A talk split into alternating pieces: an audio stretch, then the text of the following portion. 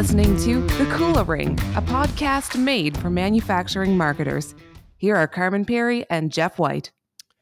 Welcome to The Kula Ring, a podcast for manufacturing marketers brought to you by Kula Partners. My name is Jeff White, and joining me today is Carmen Perry. Carmen, how are you doing, sir?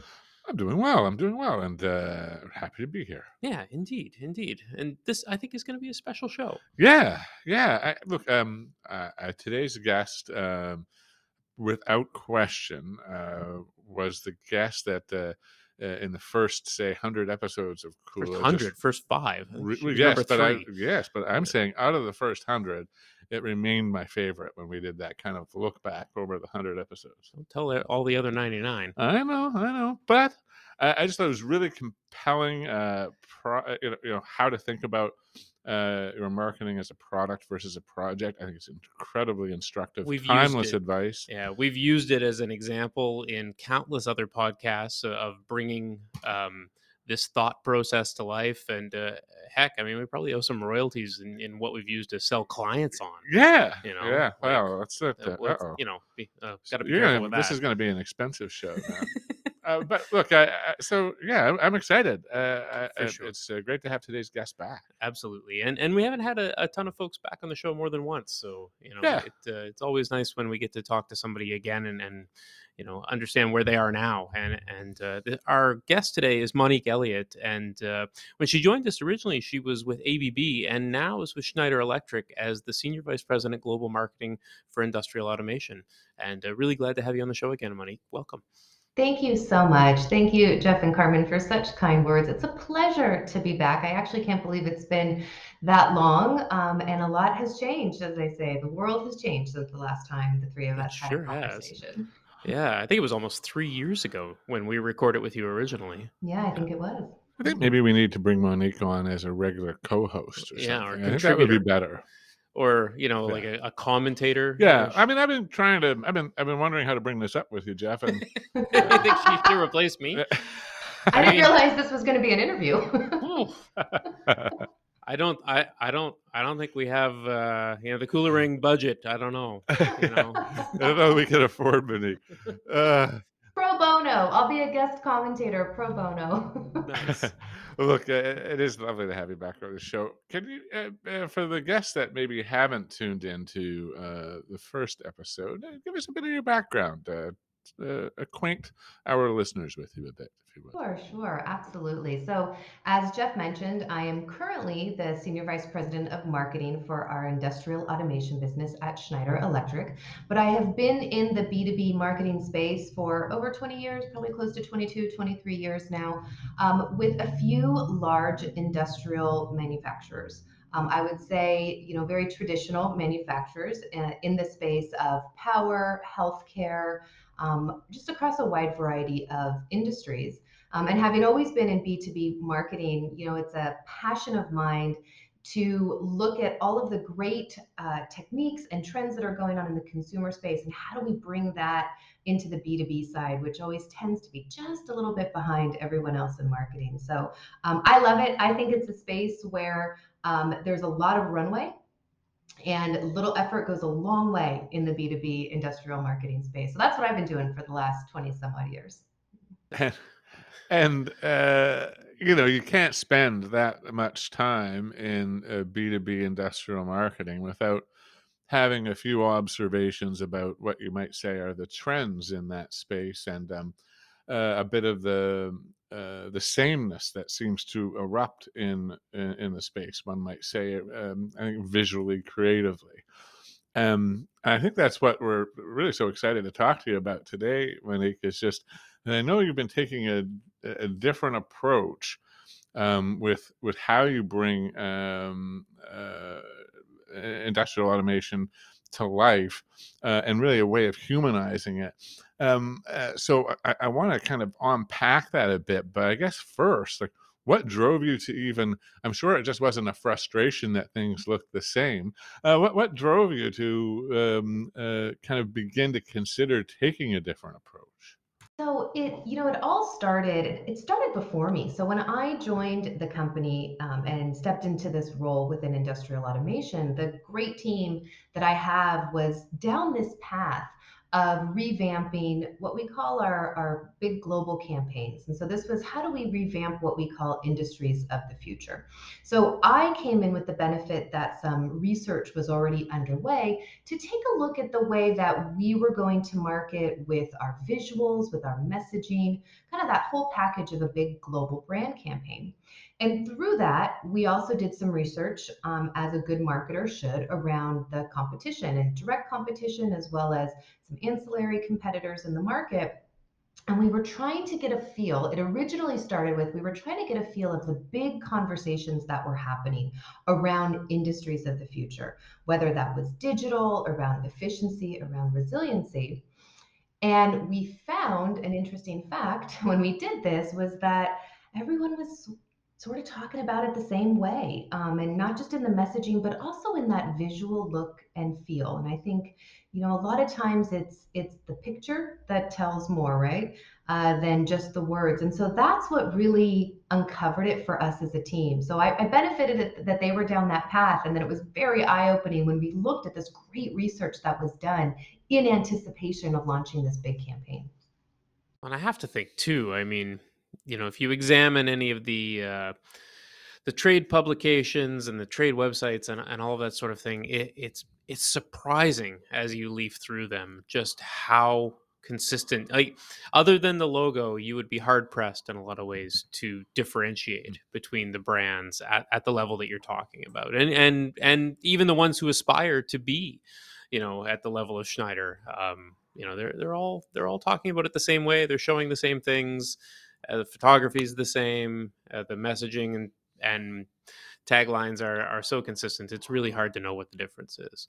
Well, and you know, to, to be honest, Jeff, too, I mean, we, we were equally responsible in this as well, right? so we, we looked at ourselves in the mix because of course you're comparing to yourself and and you know, there's it, it's not that any of it was wrong, right? The the message that was trying to be conveyed was that the industries, and when I say industries, I mean, you know, big markets like CPG and metals and mining um, were trying to digitize and looking to digitize operations in order to be more efficient, in order to be more resilient. And so when you think about that as a concept, what do you think of? You think of, oh, a really high tech looking factory, and maybe there's this individual and they've got an iPad, and maybe there's some like blue streaks and flashes of light because it's very modern, right? And it's very contemporary. So it's not a wrong image to convey the message that you're trying to get across. It's just that when everybody is using that same imagery, how do you differentiate?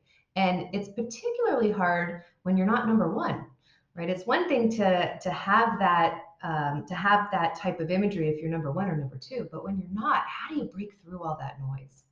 I think when I last looked, some of the best images on Getty Images with like lots of sparks and things had hundreds of thousands of downloads. I mean, honestly, if you look at photos like that, you should just kind of walk the other this way is, very quickly. Yeah. you know, uh, you know, everybody in the space has been guilty of it in some way. I think the, uh, I guess, uh, two things. Um, you're, you're speaking uh, primarily, I think, there of the, of the visuals, but have you? Um, I, am assuming that extends into to copy as well. Maybe, uh, and I, I, have felt that it often seems like it's driven by the, the, the notion that you're selling to engineers, and therefore it needs to be all data, all facts, all the time. Mm-hmm. So it's it, that's that's an interesting point, and and so one of the I would say, kind of key pivot points for us when we looked at how we were going to address this differently for the markets that we serve. There were certain, certainly the imagery around it, but then to your point, there was also the way that you talk to the market. And one thing that we did that was different and a little bit risky is we also decided to talk to the end users. And that's what drove a lot of the also visual changes. So whereas before we were talking primarily to the the companies to which we serve, right? So the system integrators, the OEMs, the other big manufacturings to which we serve. And therefore, the language was, you're right, very technical in nature. Here's what we could do from an efficiency perspective, or reliability perspective. Um, how do we help your operations? We decided with this campaign, we would also put messages out to the end user, meaning it's not just the food and beverage manufacturer that we want to talk to anymore. I also want to talk to that individual who's eating the ice cream or maybe drinking the refreshing water that's just gone through a desalination process. Right? I also wanted to talk to the person who's riding the bicycle and where did that metal come from? I want them to know that that metal was produced sustainably between Schneider and our, our uh, customer in that case. So we took it one step further, which actually made a lot of folks a little bit uncomfortable because we weren't talking technical specs anymore. We weren't talking about the functionality of our products and our offers. We were talking about the moment that is created in someone's life because of the solutions and the offers that we're selling. So you're you're very far down the value chain, right? When you when you start marketing at that level. It's interesting because you changed who you're talking about, if you will, in the creative. Did you change who you were talking to or did you still focus it towards those system integrators and those people that you're trying to influence but just try to expose them Yeah, to the do it from the lens of mm. the end user. right Right. We did both, actually. We did both. So, so from a, a visual campaign as well as the messaging, there was two. There was two paths that we took, and we actually called it our. We had an industry package, and then we had our uh, what we called our end use package as well. So in some cases, we were. We were talking to the person who's having the ice cream, and it was you know something to the effect of you know it's great to have a sweet tooth but wouldn't it be even isn't it even sweeter if you knew it was made from a sustainable process? So in that case you're really talking to the individual who's enjoying that ice cream.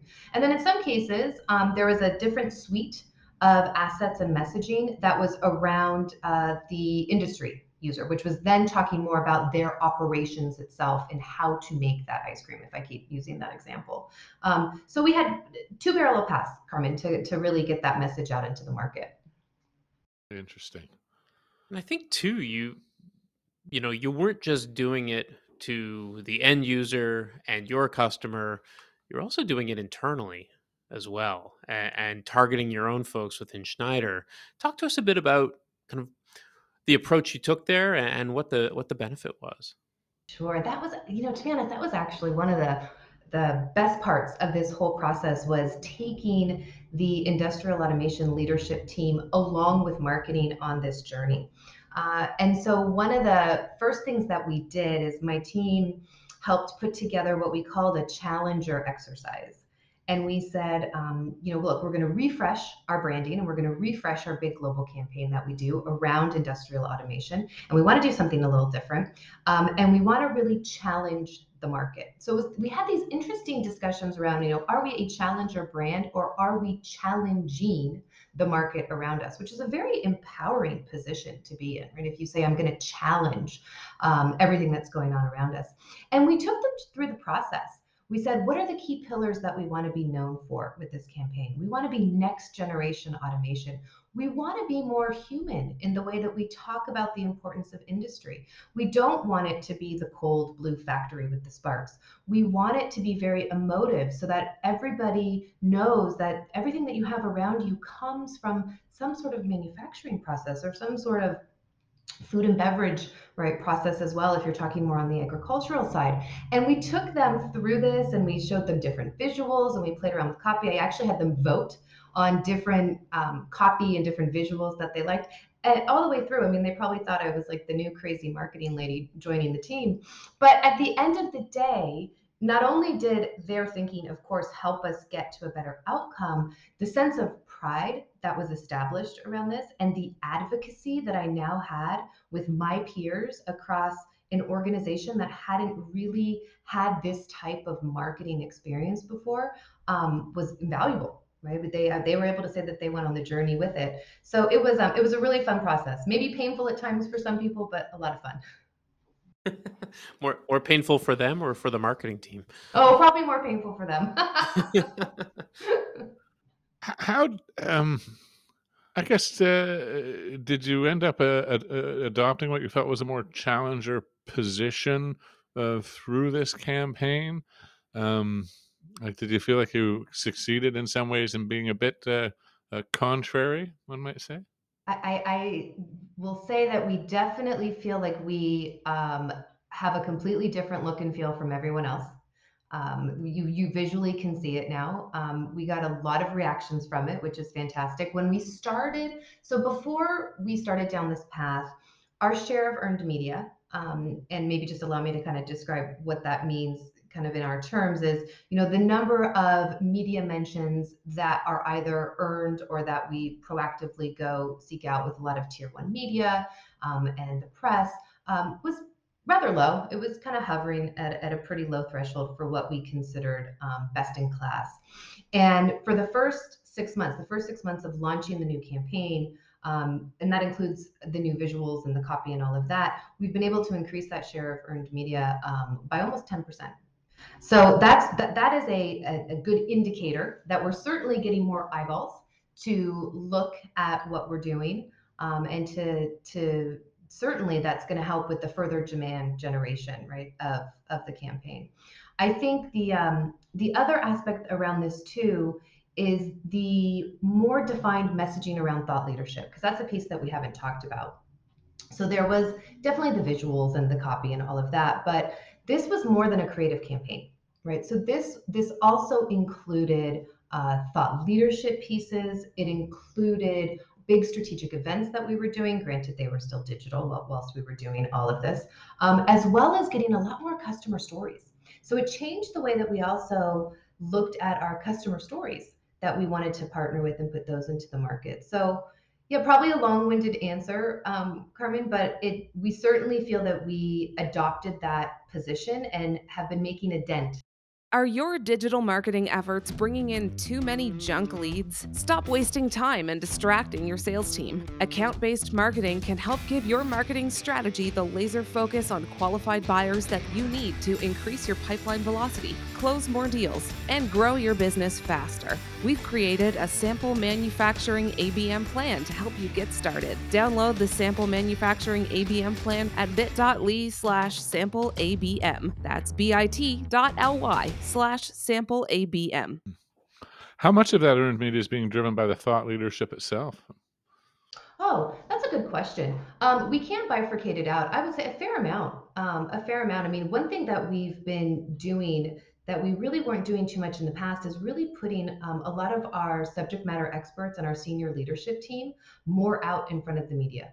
Um, so whether that's through interviews or speaking at conferences, and what's nice is they now have a nice package of material uh, that they can lean into, so that we're all speaking very consistently uh, with the messaging. So it's been uh, there's there's a good share of that has come through has come through with the thought leadership, especially if I can add, because one of the pillars uh, of the campaign is all around the next generation of automation. So that is very much a forward-thinking message around how the future of automation is changing.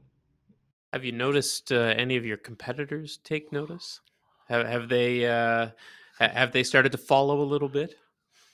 So that's an interesting question. Um, visually, no, we haven't seen um, yet any kind of adoption of that. Uh, I think, you know, look, it's it's a little bit harder on the messaging side. I, I uh, to your point earlier, I mean, there's only so many ways you can say efficiency and sustainability and you know all those terms. So I think to a certain extent, it's that's a little bit harder to to differentiate. I think it comes down to the how you demonstrate it.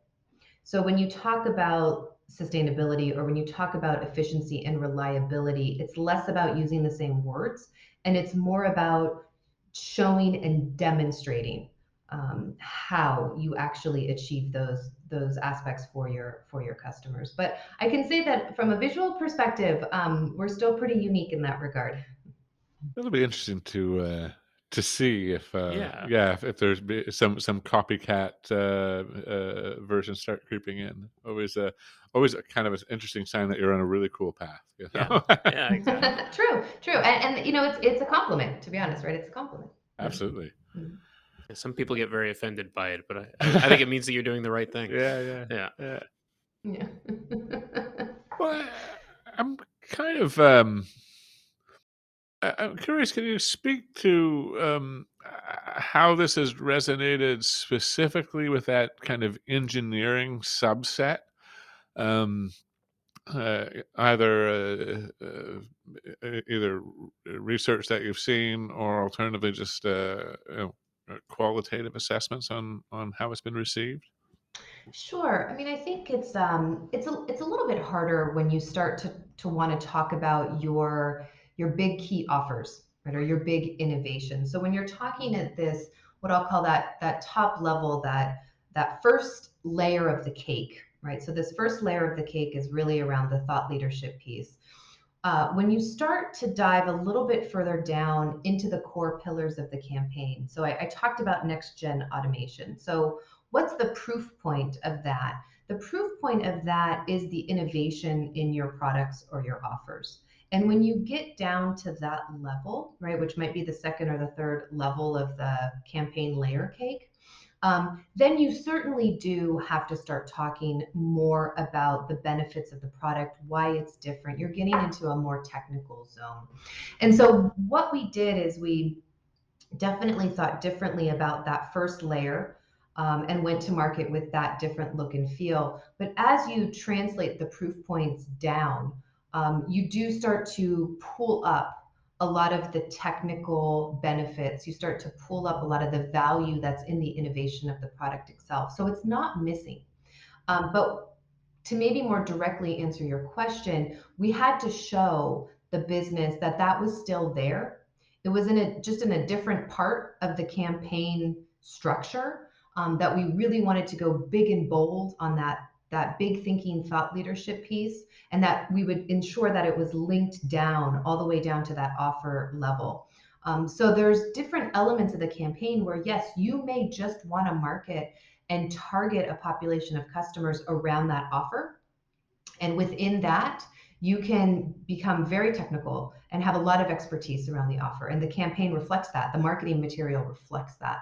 But it's linked up to that higher kind of big picture thought leadership thinking. So it's it's in there. But we had to show them the connection, right? We had to show them connection. Historically, we were just kind of operating more at that level of the more technical level and that offer level. So what this really did is it put a nice wrapper around all of it. Mm.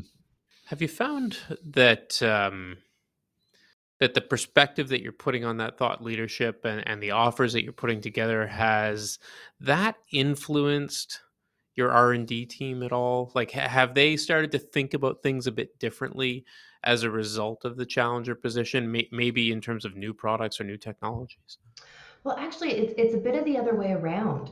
Um, so so when myself and the team, you know, embarked on on this journey, the innovation and the R and D team have been working on some really cool stuff that was that is changing the landscape of industry around really open open universal automation. Um, so it's an interoperable, very portable, it's almost like an app store approach to automation. Um, so they were down that path of doing it. And the benefit that we had is that was in the pipeline coming. And so what a great opportunity to be able to use that as the launching pad for the messaging and, and for doing things differently because from an innovation and an r&d perspective we were just about to do that and so marketing was able to get in, right? Like right at that point to say, this is fantastic. I want to capitalize on this. Um, and this is a perfect time to make this change, right? It's it's a perfect time to think differently about our marketing because the innovation is coming around it. Um, so we took it as an opportunity to market prime and market seed which is something we haven't we haven't talked about yet but even before our new offer around universal automation and open automation it's called EcoStruxure Automation Expert. Even before that launched we started priming and seeding the market with this thought of next generation automation using the campaign to do this. Um, and that was that was different too because historically we would wait until the offer was ready to go and then we would push push the marketing campaign um, but now we said, no, it's okay. I, we know it's not ready, but because this is so new, we want to take the time from a marketing perspective to really seed and prime the market before the offer even is ready to go. So that was that was actually a very fun part of the process with uh, with our innovation team. I think it's really cool that you can use, you know, th- this prospect of, of new and innovative products and new and innovative technologies can allow you to and the visual language that you're creating around the rest of it can allow you to kind of seed that information mm. out there and uh, and get people prepared for what's to come. Mm. I'm curious. I would like to use a little bit of the time we have left um, uh, to uh, dig out Monique's crystal ball here. Um, I, I, I want to know I mean, you know, uh, you've been in the space a while. You mentioned, uh, I think you said 22 years. I did not. Um, uh, and, uh, and and at, at in many of those years, very much at the height of, of uh, industrial B two B marketing, frankly. Um, what's next? What's around the corner? Mm. What what is it that you think maybe some other people aren't seeing that you can maybe see? You know, I think um, it's interesting because I, I just spent a week in a in a training class with a, a very well known university uh, that was sponsored through the company, and it's been very very eye opening. And I will tell you the one thing that kept coming back to the table. And now this was in the context of, of marketing, but the one thing that kept coming back to the table was we continue to not leverage all of the data that's available to us um, to really better understand our customers.